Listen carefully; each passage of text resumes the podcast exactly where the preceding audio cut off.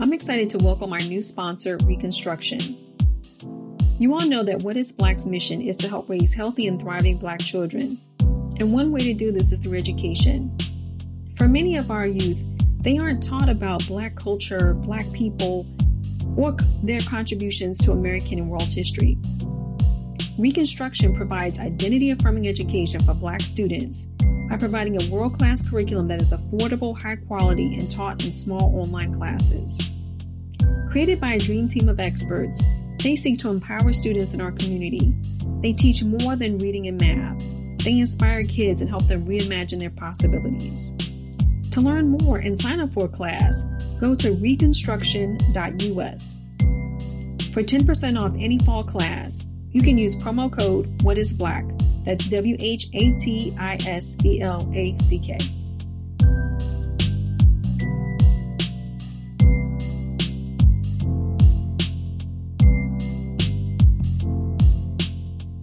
Last season, we discussed reimagining systems and institutions to better serve families raising Black children and teens. This season, we're pivoting. Over the break between seasons 3 and 4, I thought more about the why of starting the podcast and eventually an entertainment media company with the same name. I learned my why is grounded in story. I want to create and amplify the stories for and by Black people. Each of us has a story. What is Black is a question that each of us can answer uniquely. How we answer it is our story to tell. So welcome to Season 4. Welcome to What is Black, a podcast centering the stories of Black people and culture to help raise affirmed, empowered, healthy, and thriving Black children and teens.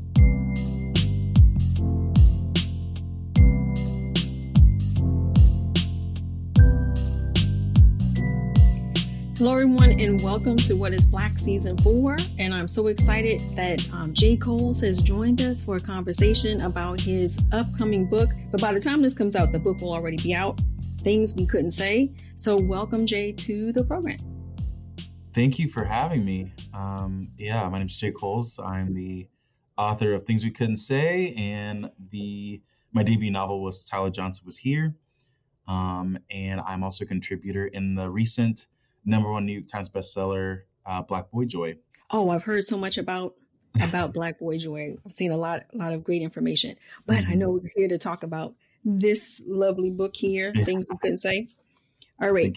So before we get started, Jay, so I don't misrepresent your wonderful words, if you can tell us a little bit, like give us a brief summary of the book.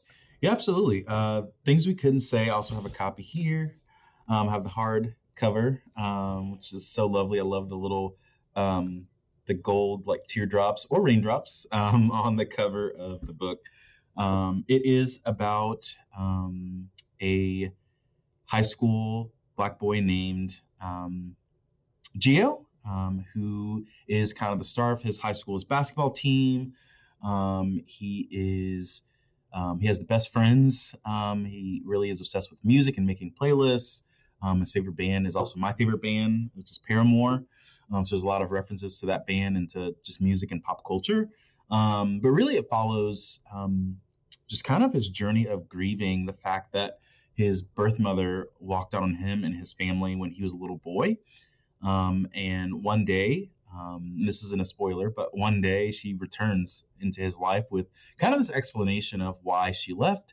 And he has to make the really tough decision on whether or not he wants to accept her apology and to kind of reunite with her and have a relationship with her moving forward, or to kind of just move on with his life. And he's faced with a lot of complicated questions related to family, related to identity, related to abandonment, and being abandoned by his mother.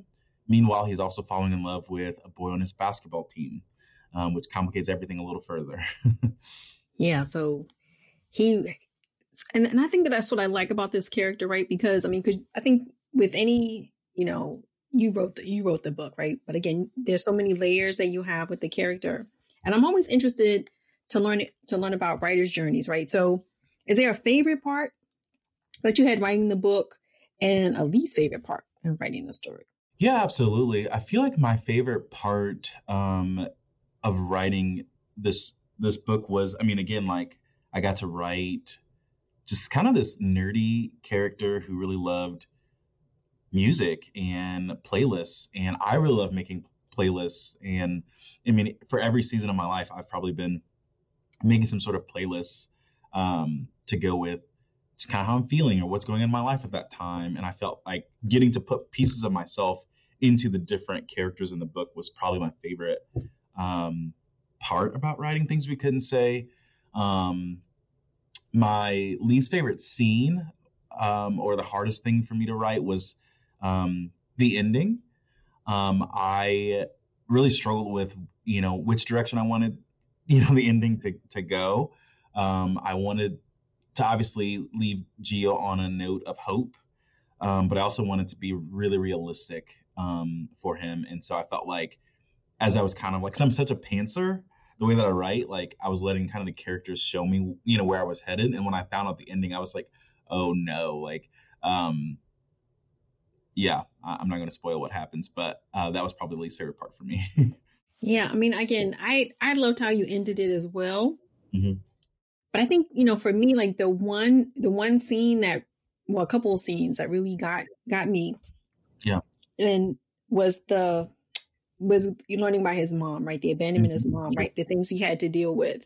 Mm-hmm. And in some ways that was like, that was really personal for me. I mean, my personal experience as I got older, learning about my biological father. I mean, I didn't have the relationship that, Gio had in the book, right? But it's like it's an enduring thing, right? If there is someone, you know, this bond, right? This that you're supposed to have, right? You know, a father-daughter or daughter-son bond, and then someone breaks that trust, right? Breaks that, and so I just, you know, for me that was like, oh my God, that hit home for me, right? Yeah, I'm glad. So, and I think that's like this power of story, right? The ability that even someone, you know, as old as me, right? I've had kids as young as Gio, right? Sure. Yeah. Being a mom. And then just kind of even having like this generational relationship to the book, even though I'm not a teenager, but I could still find things that related to my personal story. No, that's awesome. I mean, I feel like that is the goal for writers, especially the goal of like young adult writers is to, you know, write a story that's like incredibly timely and relatable for our primary audience, obviously for young adults, but also for, you know, like people of all ages are reading, you know, YA these days, you know, adults, people in their, you know, 30s, 40s, 50s and up and even some middle graders are reading young adult. And so writing stories in, you know, a wide range of characters in Things We Couldn't Say was important to me. I wanted, you know, not only the teenagers in the book to be important, but also like Gio's little brother, you know, and the parents as well, and the older people as well. Yeah, I think you really create like relatable characters, right? And even the arc of many of the characters, they intersect at some point, and I think I'm not giving away any spoilers, but I think there's a lot of parallels, right, between Gio and his friends and their experiences. And you kind of create like a really broad, you know, broad view and kind of take a deep dive into their personal lives, which I think is really great. Again, going back to that layering. Mm-hmm. Yeah. Thank you. Yeah. I mean, that was really important to me. I hate reading stories where like the side characters feel like super flat and unrelatable, or they're there for like one specific purpose and that's it. Right. Like whether that's comedic relief or this is just the side token black friend, you know, like that kind of thing. Like I wanted to actively avoid those things in writing Things We Couldn't Say. And that's definitely like, even if I'm being honest about my journey as a writer, is like an area of growth for me, like compared to like my debut, where I felt like, you know, like looking back, one thing I would change about my debut is like rounding out my characters a little bit more, especially those side characters. Mm-hmm. Well, I think you did you did a great job with this one. And I know you'll have more opportunities to do that. Mm-hmm. But I did want to circle back again. Like we talked about this complexity and layering and this well-roundedness of your characters and the real life issues, right, that are faced by your main protagonist as well as the friends.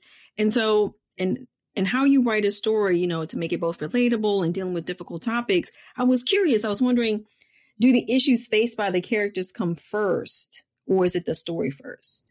Or maybe are they the same? Yeah, that's an interesting question. I don't know if I've ever thought about it in those kinds of ways, but I find it really interesting.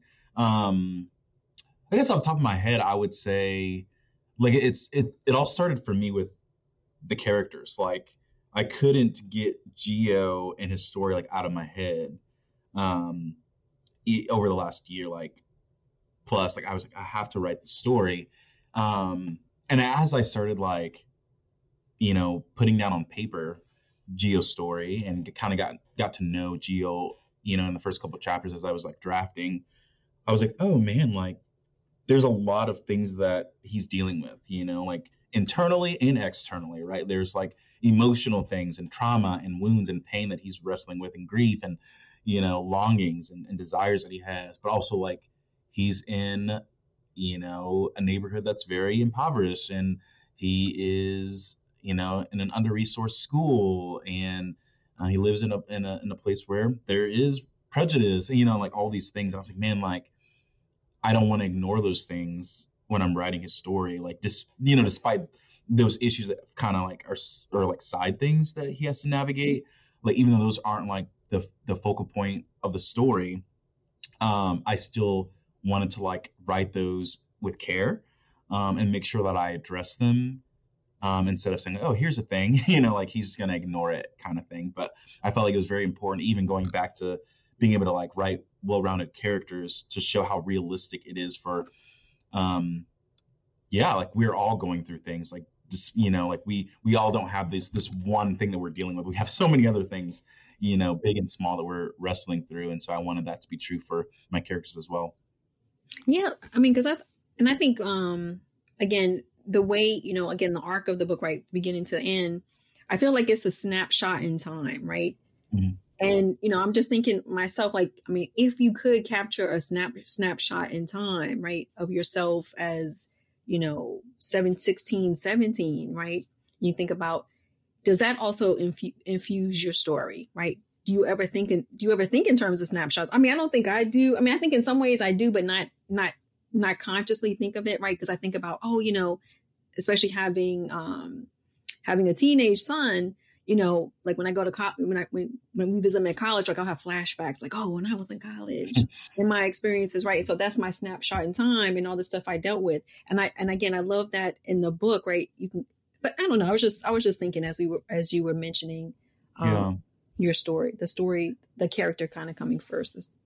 Yeah, absolutely. I mean, and I feel like I had several of those moments, right? Like, as I was writing the story, those kind of snapshot moments. I mean, I don't know if you know this, but I mean, the high school that Gio goes to in the book was the high school I went to.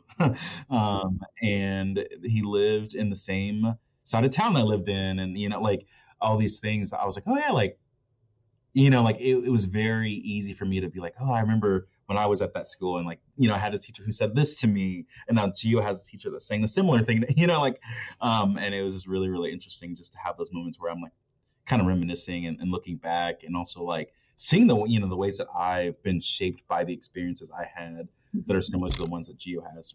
All right. So Gio may grow up to become a philosopher.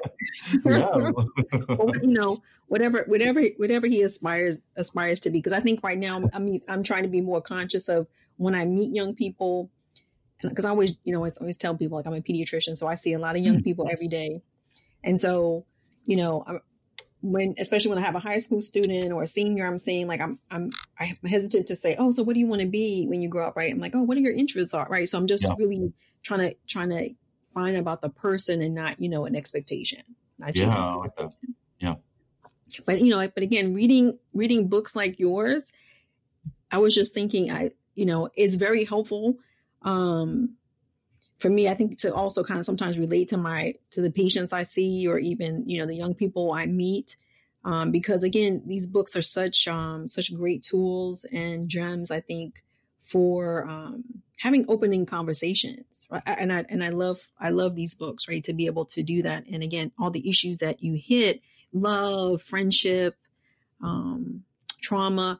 I I mean, all those are very, very real, right? Yeah. And occurring to for a lot of kids. Yeah, for sure. And I think so I've spent a lot of time in the classroom. I've spent a lot of time with middle schoolers and young adults in high school. And I know, just hearing their stories, that there's often, unfortunately, a lot of deeper things that are going on at home or in their lives that they don't feel the freedom to share or to talk about, because, unfortunately, with the way that our school system is set up, there's not a whole lot of space for, those kinds of stories to be told or to be talked about. Not every student is enrolled in counseling, or anything like that.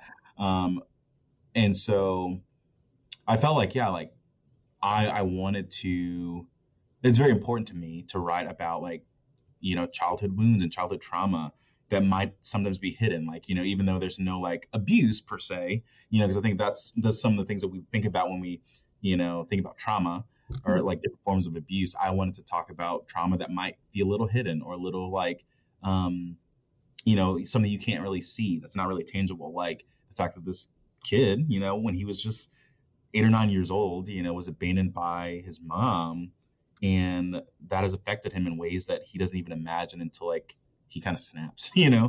And so I wanted to talk about it, because I've heard stories like that from kids in middle school, Yeah. And I'm man, I want to write a story where you can feel you can feel seen, because of that. So. But what I also like as well are the other characters, the adult characters that are in Gio's life as well, that provide some solitude, a place to kind of help him, kind of deal, right? They're trusted adults in his life, right? So it's not, so he has people that are rooting for him, which I think is important.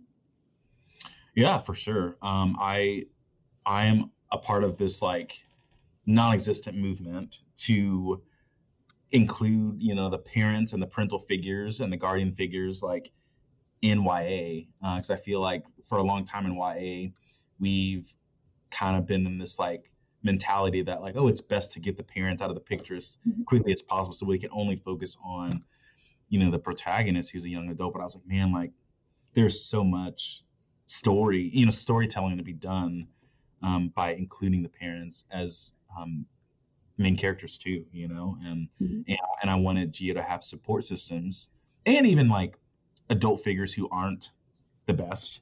I wanted to show the range of that and how those affect him and affect the side characters too. Yeah, because again, I think in terms of I don't know what the right word for it. Mm-hmm. I was gonna say foils, I guess, might be the right word, right? Just someone to play off of, right? Because I think even in real life, right, when we have relationships, right, those relationships, good, bad, and different, they shape who we are, and especially those formative years really shape who you can become or can squash you, right? And just like you said, either make you unseen or make you feel seen, right? And that right. all the difference that when someone sees you, and again, and then I think the other beautiful thing too, right, is, the intention of, like you said, the cover art, right? Mm-hmm. See this beautiful brown boy, right? Is important. So I just want to touch on a little bit about, you said you contributed to Black Boy Joy, and this sort of ties into, one of the questions I forwarded to you. So Kwame Mbalia, I interviewed him, and Joel McKenney, so they wrote the book on The Last Gate of the Emperor. Yep. And in that book, he talked about the power of story. But I'd also love to maybe follow that up, not only ask you the questions about the power of story, but also the power of joy. Mm-hmm. And get your thoughts about that in terms of how that may influence your writing, or if it, what that means to you. Yeah. Absolutely. I mean, joy is a very powerful thing, and I feel like it was a huge honor for me to participate in that anthology, because when I was presented, with the concept of the idea from Kwame, he's like, hey, would you want to write a short story for this anthology? And I was like, I got a little bit caught off guard, because I was like, oh, man, I had never really written a story about joy. I had never really written a story about, a Black boy specifically who is, you know, experiencing joy or pursuing joy, because I was like, man, like a lot of my experience in the world isn't that, you know, isn't joyful. And so there's something empowering of me, like, you know, stepping out of my comfort zone almost by, you know, writing a story solely about this Black boy who's joyful, you know, and how empowering that is for young people to read and be like, oh man, like I'm more than my issues or circumstances. I am more than like the darkness that follows me in this world. And how like excited I am to see like young Black and brown boys pick up that anthology, to pick up stories that I'll write in the future, to be like, oh man, like there's so much joy waiting for me in this life. And something that I write, you know, whether it's a 20-page short story, an anthology, or a full-length novel that I write in the future, being a catalyst for them to like tap into that is something that I feel like is very powerful. And so already, like I've seen so many pictures and gotten so many messages from parents of young Black boys who've been like, they've read this anthology, or they read my short story in the anthology, and have felt, you know, moved to tears because of just the amount of joy that they get to experience by, you know, reading a book where racism isn't a factor in the plot, or police brutality isn't at the center of a story that has them on the cover, you know, where it's just joy and joy alone. Feels like, yeah, like we want to protect, you know, our young Black boys. We want to be real with them about like, you know, what's in the real world, but at the same time, we want to protect them and to say, you know what, like you deserve to have a normal childhood, you know, and a normal teenagehood. And I felt like that there's something powerful about that. But I would even, you know, push back a little bit in terms of, you know, I think the things we couldn't say has joyful moments. Sure. Yeah. Mm-hmm. You know, so, I mean, I think the fact that, you know, you have this young man, you know, falling in love and just, you know, just learning about like, okay, I'm seen by someone. I feel safe with someone. Yeah. Right. I think that's important too. Yeah. No, thank you. I appreciate you saying that. 'Cause I think even sometimes when I talk about my book, Things We Couldn't Say, I oftentimes can apologize. I'm like, I'm so sorry that the story is so sad. But it's like, yeah, like, you know, even hearing you talk about it, it's like, yeah, like there are some sad moments, but it's also like, there's a lot of moments where Gio gets to be joyful and, you know, with his friends, and to just be happy and to laugh and to just be who he is. I mean, that's like one of the main themes of the book is like, not only accepting who he is, but also like being proud of that.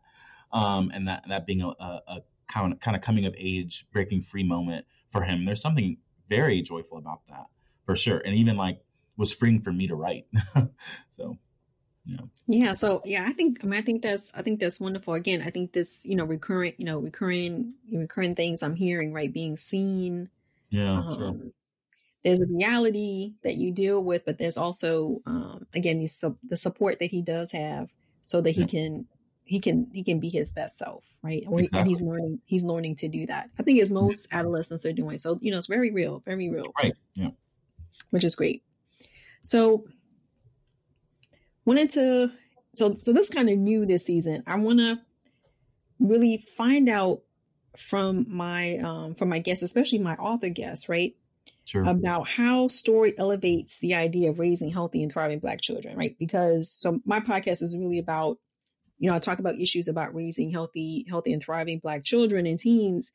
And I love to speak with authors because, again, I think being a mom and being a pediatrician, right, this is a tool I can tell parents, right? You know, if you're having a hard time having conversations, you can pick up a book, right? And then sort of maybe go through the characters, kind of role play through the characters and try to find some points of interest and conversation. So I was just wanting to get your thoughts about how you think story can elevate this idea.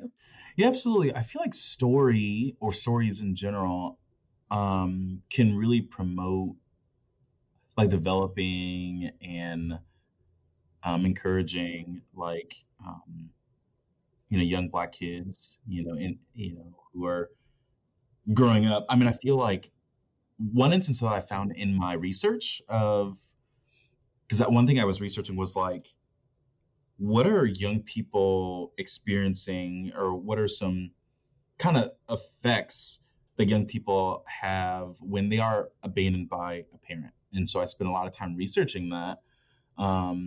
And what I found is that, like, we're all, like, no matter how old we are, no matter what race we are, like, we are all really bad at grief. Mm-hmm. And we are all really bad at engaging with hard things. And I feel like, if we're adults who have, children in our lives that are under our care, if we're bad at grieving and processing hard things and talking about hard things, the young people who are in our care are going to be really bad at processing and navigating those hard things. And so, an important layer in my book is that there are some of those parental figures who have to kind of like learn that for themselves of like, oh yeah, like I need to be helping this young person that's under my care, kind of process feelings, process hard things, and to step in to that role, like almost as counselor, even though we're, you might not be a licensed counselor, like you just there to listen and to encourage, them on this journey of life, and, to write stories that are things that like evoke empathy.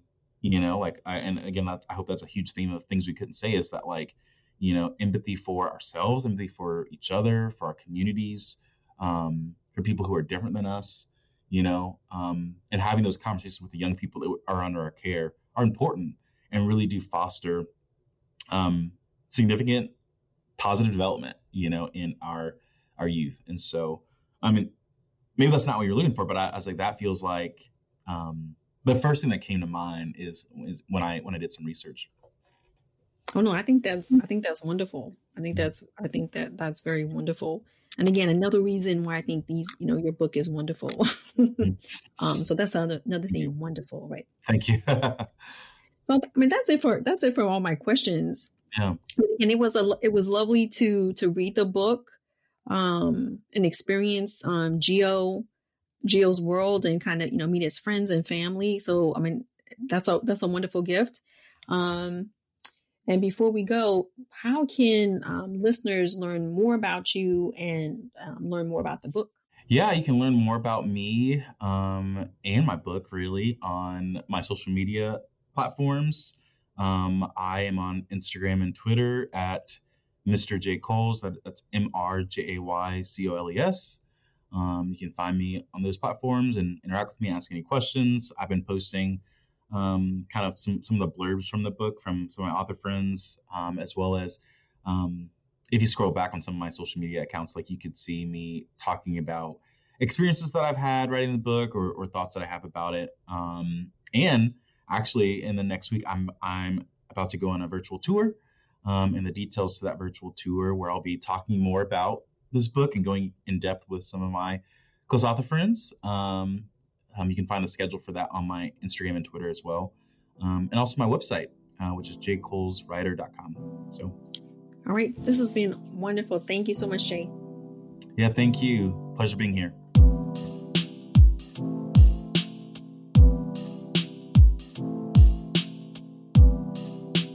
Thanks for listening. Music and editing for this episode by Manni Simon. We want to grow our community, so please tell a friend about the podcast and let them know that they can subscribe to the podcast wherever they listen to podcasts. Check out our website at whatisblack.co to learn about our work and to sign up for our newsletter to stay up to date about our exciting projects like our upcoming documentary Reading in Black, celebrating Black children's literature. Until next time, wishing you peace, wellness, and joy, and a reminder that you're seen and matter.